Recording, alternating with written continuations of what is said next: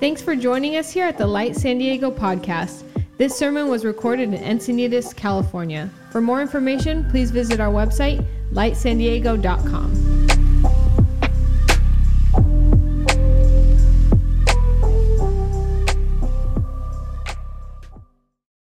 Have you ever watched a movie that you're really enjoying and then it ends and the ending just kind of ruins the whole thing? Uh, uh, there's kind of times where, and then there's sometimes you kind of embrace yourself because you don't know. The ending will make this good or bad. Uh, I remember growing up and like this movie called The Perfect Storm came out with George Clooney, a bunch of actors. I was so pumped to see it because the the cinematography was supposed to be amazing and all the ocean stuff. And the movie was just riveting. I was watching the whole thing, and then the ending was just horrible. Everyone dies, and I'm sorry if I spoiled that for you, but I'm doing you a favor. Don't watch the movie because the whole thing is just like it's like wow that okay. I guess there's no resolution. There's no, just everyone. It's just over. And I wonder if some people, when they read the, the Gospel of Mark, when they when they read it, there's something about them that just feels like, wait, what happened? Now, uh, a couple things to point out. When Mark ends his Gospel, you'll notice, if in certain translations, that the second half of Mark chapter 16 is italicized. And the reason is, it's not in the original manuscripts it's somehow added later. It doesn't mean that it doesn't have some uh, significance, but it's not a part of the original uh, gospel. And the reason it's they kind of there's a section that's added later on by the church is because of how abrupt it ends. So I'm just going to read this for you. We're just going to read the part that's in the original manuscripts, and I want you to see how it just kind of like the ending just kind of was like it just kind of hits you in a very strange way. It says that when the Sabbath was over, Mary Magdalene, Mary the mother of James, and Salome bought spices so that they might go to anoint Jesus' body. Very early on the first day of the week, just after sunrise, they were on their way to the tomb and they asked each other, Who will roll the stone away from the entrance of the tomb? But when they looked up, they saw that the stone, which was very large, had been rolled away. As they entered the tomb, they saw a young man dressed in a white robe sitting on the right side, and they were alarmed. Don't be alarmed, he said. You are looking for Jesus the Nazarene, who was crucified.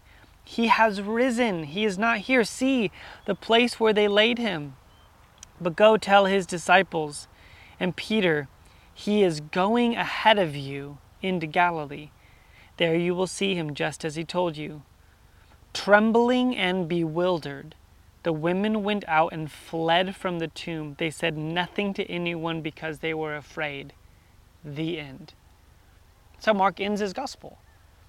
They, I mean, it kind of builds up to this climactic moment. Jesus has just been crucified, and then the women, after after the Sabbath ends, so Saturday night, they go and buy the spices, and then they go uh, er, the first thing in the morning, right after the sun rises, to the tomb, wondering who's going to roll the stone away. The stone's rolled away. There's an angel in the tomb says, "Come and inspect the, come inspect the empty tomb. He is risen." Matter of fact, he's gone before the disciples. He'll meet them in Galilee, and the whole time you're just like this is incredible.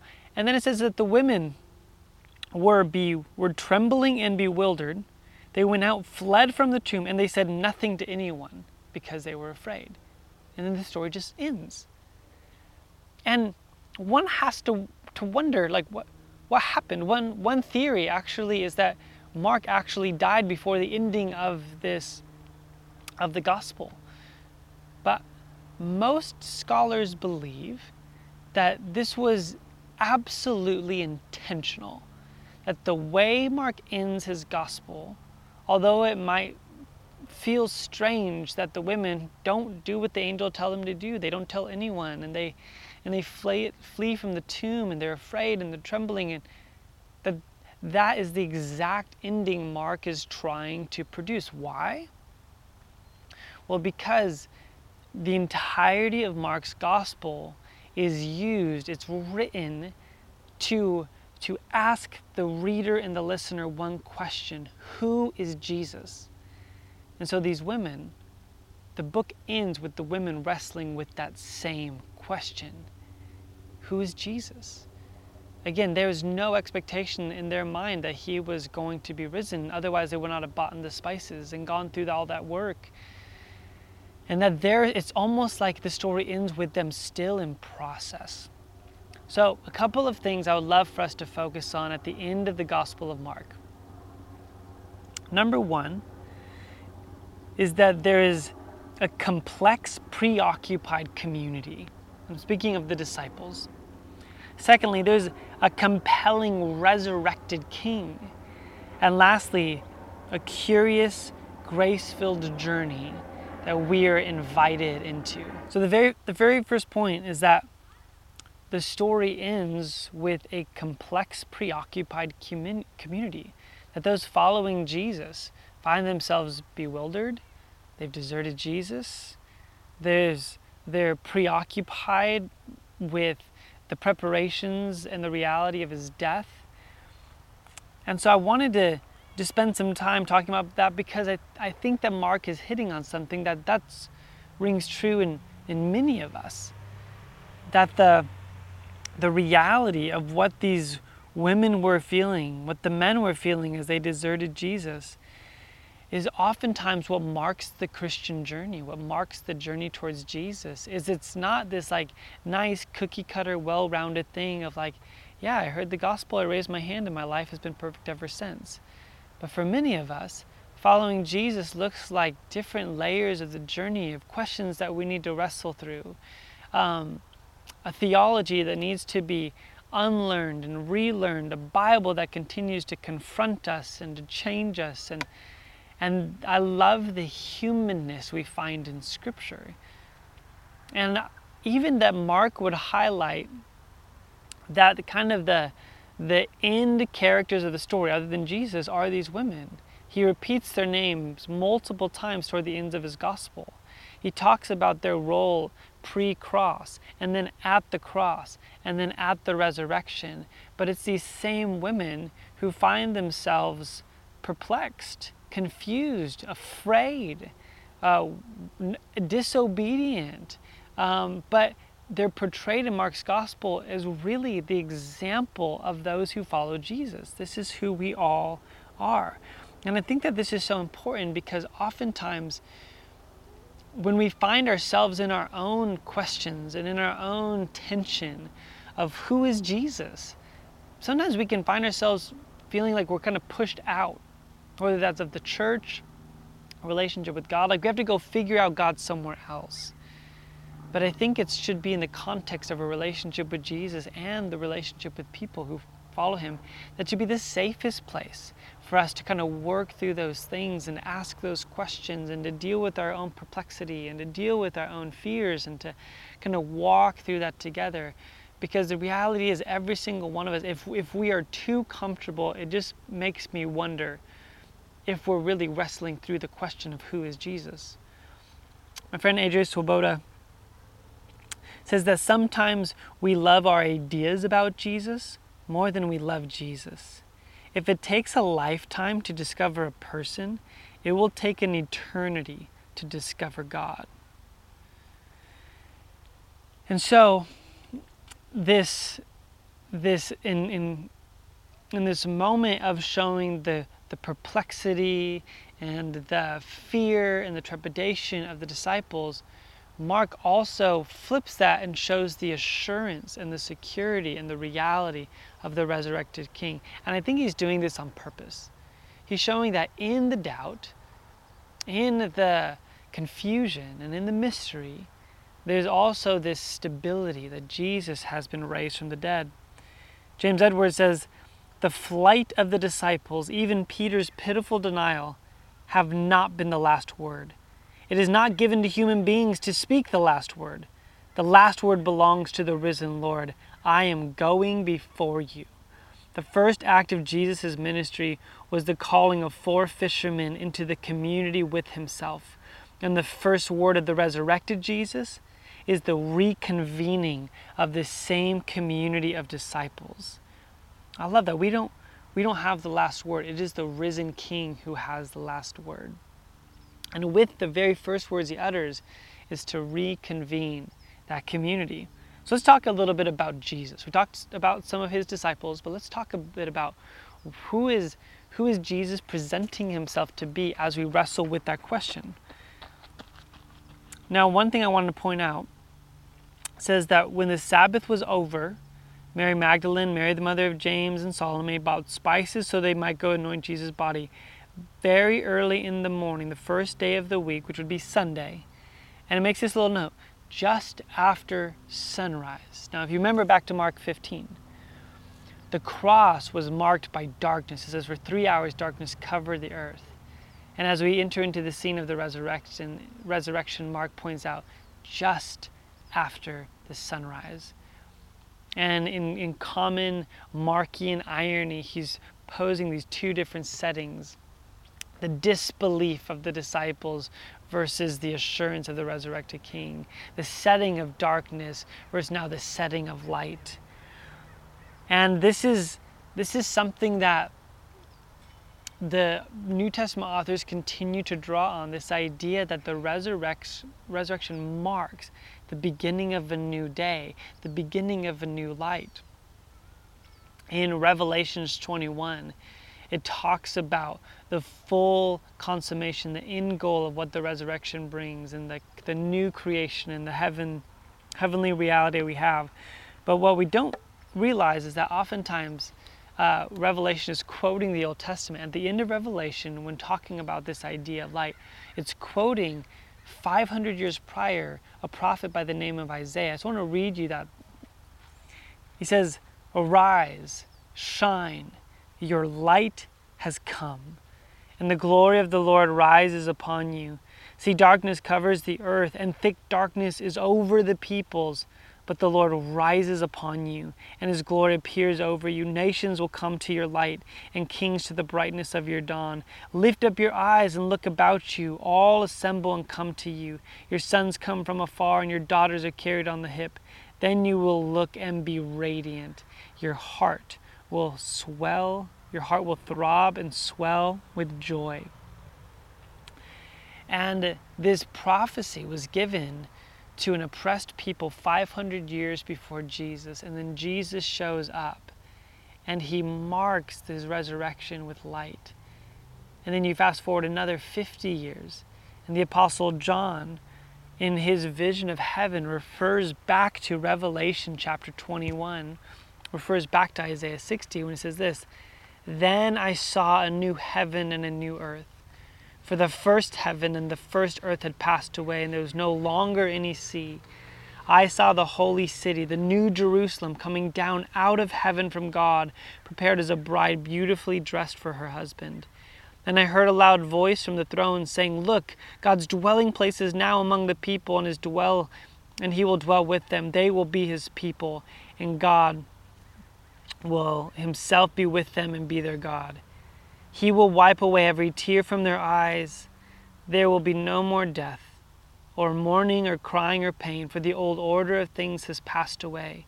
He who is seated on the throne said, I am making everything new. Then he said, Write this down, for these words are trustworthy and true. You see, the resurrection has just immense theological significance but even in my own life, it has immense personal significance. Because what the resurrection promises is when the land is covered with deep darkness, like it says in Isaiah 60, it says the light will shine. And John, as he reflects on Isaiah 60 and sees a vision of heaven, just talks about there's going to be a day that what happened in Jesus' body is going to be true of all of the new creation. That there will be no more dying, no more death, no more mourning, no more tears. And the reason that has special significance to me is because this week um, I spent Thursday and then Friday at two different memorials. Uh, one was for my grandpa, my other grandpa. One had passed in June, the other one had just passed last week. The other one was for a family in our church to grieve the loss of their child. And being in that setting, of, of death, being in that setting of loss and grief.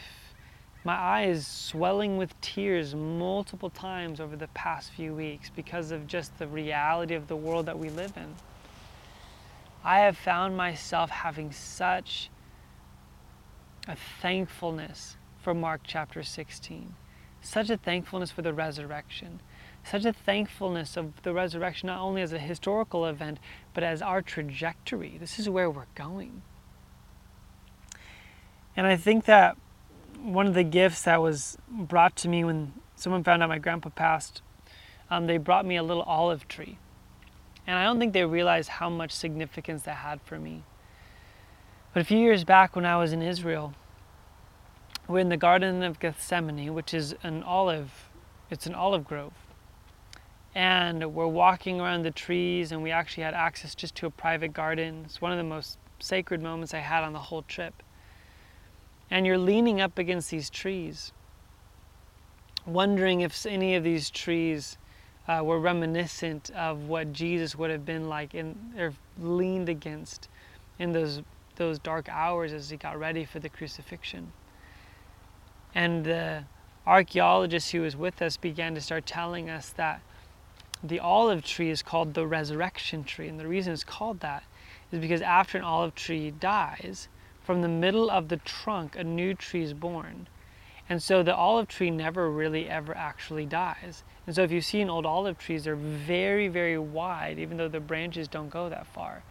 And so they decided to take a sample of these olive trees uh, to two different universities, one in the United States, one in England. And they did a test on these trees, and what they found is that most of the trees in this olive grove are over 2,000 years old, but they keep resurrecting. And I thought that was so powerful that in this same garden that Jesus was wrestling through the tension of leading up to his crucifixion and resurrection, those trees still stand today. And as I was kind of receiving this gift of my own little olive tree, I was just reminded that when we end the book of Mark and we're confronted with who is Jesus, that we get to stand and be like, oh, it's he is the resurrected king. That's who he is. He's the king of resurrection. So even death and mourning and loss and grieving and sickness, all of those things, as real as they are, are not the end. My sister sent me a sent me a quote by one of our, our favorite poets, Rilke, about resurrection. I just want to read this to you says, There's also this to see. They will live on, they will increase. No longer ponds of time, they will grow like the sweet wild berries. The forest ripens as its treasure. Then blessed are those who never turned away, and blessed are those who stood quietly in the rain. There shall be the harvest, for them the fruits. They will outlast the pomp and power, whose meanings and structures will crumble. When all else is exhausted and bled of purpose, they will lift their hands that have survived. I just love the, the language of this idea of they will live on, they will increase, no longer ponds of time.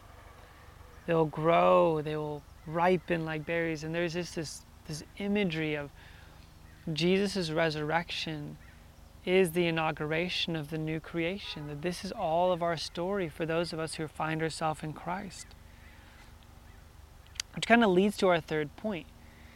If, if all of the disciples in Mark's gospel are painted as people who are, are have deserted Jesus, who are confused, who are fearful, who ran away, and then you have Jesus, who's the resurrected King He's done everything that he's done. How, how do these two things merge? Whatever happens to the disciples, how do they answer who Jesus is?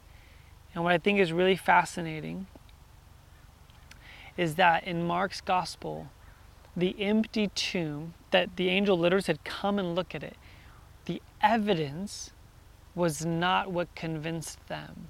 It was the encounter that Jesus had with each and every one of them afterwards. I just want to talk a second about this. If we are to move from people who are confused and bewildered and fearful into people who embrace the resurrection, that doesn't happen simply through information, simply through observing something, listening to a teaching like this. It happens when you encounter the living God. How do I know that? Well, because every person in the New Testament and the other Gospels, it was when they actually encountered the resurrected Christ that their lives began to change. I mean, think about it.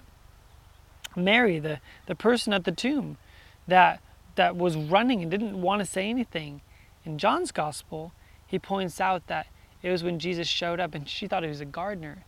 And it's when that he said her name, Mary, that she turns around, says and says, Rabbi, recognizes who it is.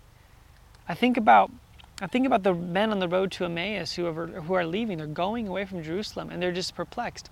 And Jesus shows up and just starts talking to them and explains how he has to fulfill all these prophecies, but it says their eyes were closed.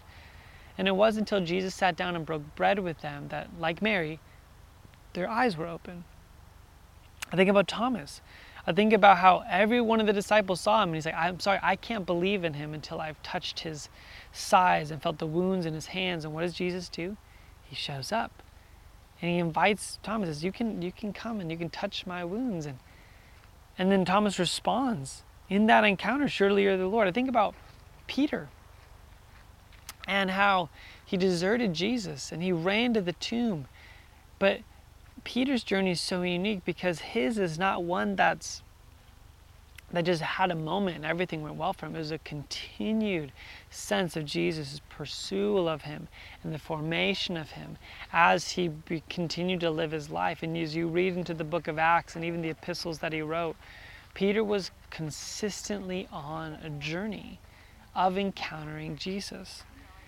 And so I just I wanted to just pose these four characters as an example of us who stand in between this place of a, of a, of a sure resurrected king and yet a complex, preoccupied faith. Is that what we need more than anything is an encounter? But by encounter, I don't just mean one sort of momentary goosebump time feeling. It means that, like these characters, all of them are very unique. Maybe for some of us, it's an intimate encounter like Mary. It's, it's hearing the living God speak your name. It's engaging in such a way that when you hear the Spirit speak to you, you turn around and you recognize Him. Maybe you're like Thomas. Maybe for you it's about evidence. Maybe it's like I, I have questions.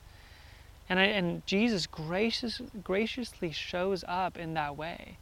Maybe you're like the men on the road to Emmaus that no matter how much information you get, it's never enough. It's actually when you break bread, it's around the table that you encounter Jesus. And maybe you, like me, are like Peter and it is an ongoing journey that continues to need to let Him to move in your heart. Because the reality is, what Mark shows us is that what we have more than anything at the book of Mark is an invitation. And how will we respond? Robert Mulholland, in his book, Invitation to a Journey, says it really well. He says, When spirituality is viewed as a static possession, the way of spiritual wholeness is seen as the acquisition of information and techniques that enable us, enable us to gain possession of the desired state of spirituality. Discipleship is perceived as my spiritual life and tends to be defined by actions that ensure its possession. Thus, the endless quest for techniques, methods, programs by which we hope to achieve spiritual fulfillment the hidden premise behind all of this is the unquestioned assumption that we alone are in control of our spirituality. In brief, we assume we are in control of our relationship with God.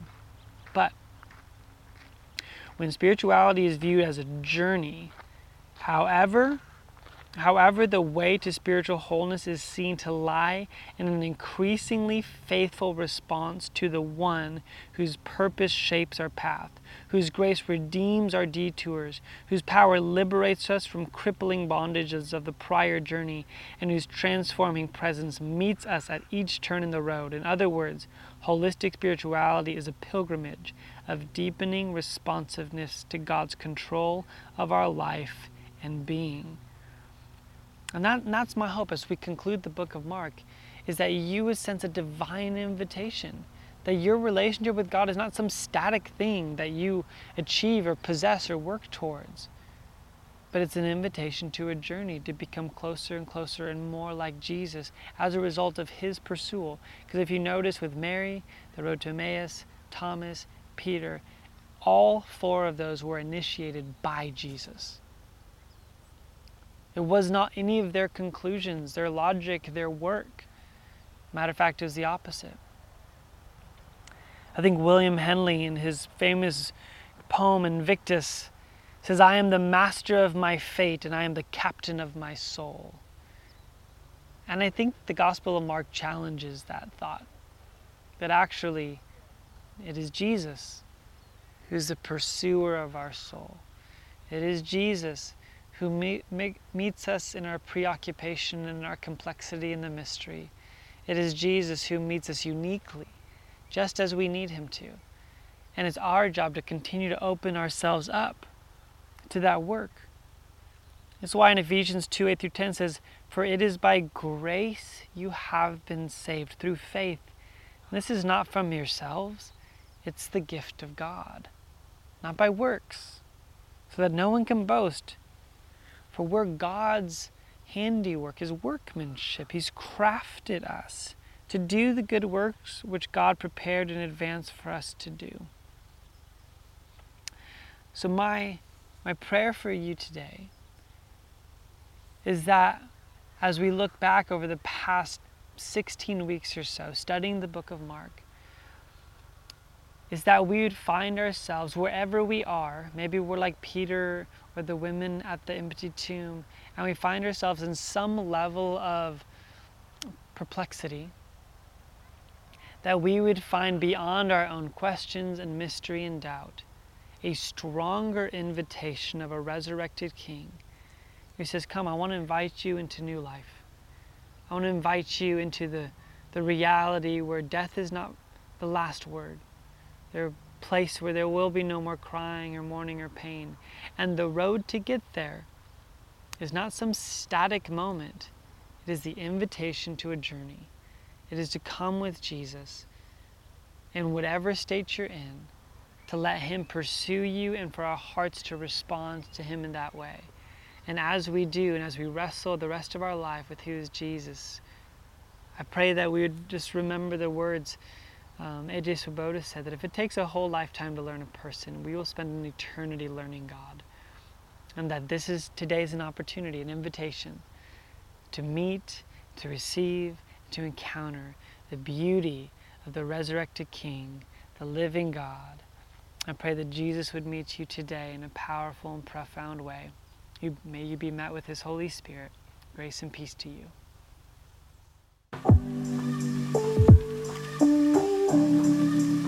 Thanks for joining us here at the Light San Diego podcast.